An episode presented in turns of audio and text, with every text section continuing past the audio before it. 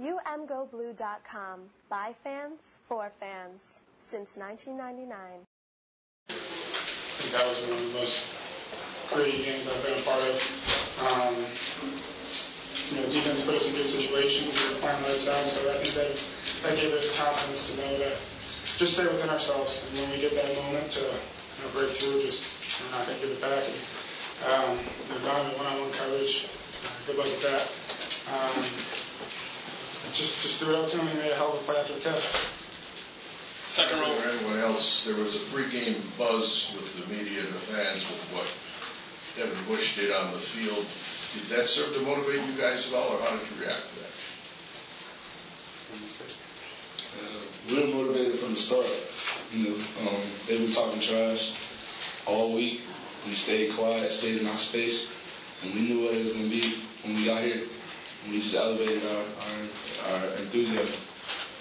Second row all the way left, Chris. Grimes. Talk a little bit about what the offensive line did again in the third and fourth quarter and what they did in the last few weeks. We dominated. They continue to dominate. I said last week we got the best line in the country, and it's showing. Proof is in the pudding. Standing right, Casey. Um, Shea, how tough was it to throw the ball when it was raining outside, maybe, maybe midway through the third quarter? Um, wasn't wasn't too tough. Um, I think the field to grab the wet grass was probably the biggest part. Um, you know, you slip and you, and you keep your base, and it was tough for Graham. It was tough for Cron, tough for running backs. I mean, when you're, running, I think on that fumble, it wasn't it wasn't him, it wasn't his fault. You know, it was, it was the field. You know, he just slipped, and um, but yeah, it wasn't too tough. But we only rained for a little bit. Seated all the way left, Wojo. Shea, your first taste of the Michigan Michigan State rivalry, did it live up to what you had heard about it as far as physicality, emotion, and everything else? Definitely, yeah. We, we knew this was going to be a big game. Um, hell of an atmosphere here at Michigan State and, and, and rowdy fans. Uh, we just had to stay within ourselves and, and know that the game was, was coming was coming back to us. And it was definitely a success. Guys standing all the way to the right here, Dan. Donovan, like there was a point way off to the side here where probably in the third quarter where all the things that have gone wrong in the past in this series for you guys that have led to losses were going wrong. What changed and allowed you guys to kind of regain momentum? Uh, we just stayed the course. Um, you know, like Karan said, our, our offensive line's been doing an unbelievable job. Um, you know, and it's real easy when Shea has time to deliver, you know, the perfect passes that he does. And, you know, our running game is opening up the passing game, and our passing game is opening up the running game. Stand, uh, seated all the way to the left, Steve. Shea, if you could comment on right on, on the importance and, and what it gave the team to have the two long drives. Well, you really had three long drives. One of them was just a short, a short drive. In terms of the confidence in, in getting on a roll like that, what that meant for you and your teammates. Um, you know, I think coming into it, we had a lot of confidence. Um, but I think when you do have those long drives and you know, one, you keep your defense off the field and you give them time to rest. And um, another, you know, gets you in a rhythm offensively and knowing, you know, comfortable and kind of you know, gives you the momentum. So. Seated all the way to the right, Larry. Karan, can you put into words how much uh, your team needed to beat Michigan State after they controlled the series to keep some of your hopes and dreams alive this season? Yeah, um, you know, it's a big time.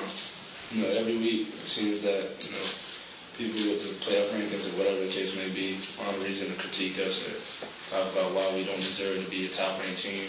Last week it was we don't show up in big games.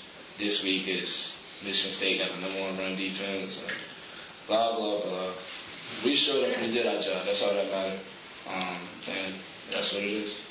Staying on the right here with Angelique.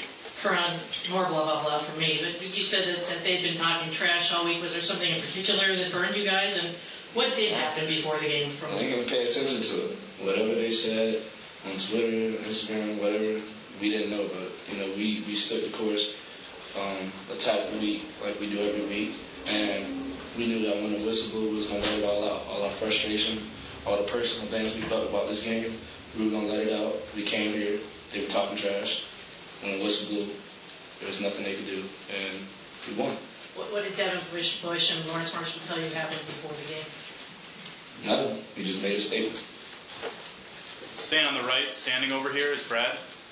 to do what you did against the blah blah blah and, and, and the talk uh, today, where do you guys think Michigan goes from here? What does this say about your group? Because we won't see you for another two weeks now.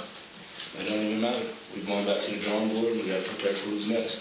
You know, we got to leave it up to the media and everybody else to rank us and critique us. We can only control what we can control, and that's doing our job. So for us, it's to attack this bye week and attack the week preparing for Penn State. And, you know, we'll see you in two weeks. Seated all the way to the left, Steve. Donovan, if you talk about, did you get clipped once you broke through, uh, broke away rather, and, and you got grabbed on an ankle? Did, where did you get contact? And talk about the exhilaration you felt once you got into the end zone.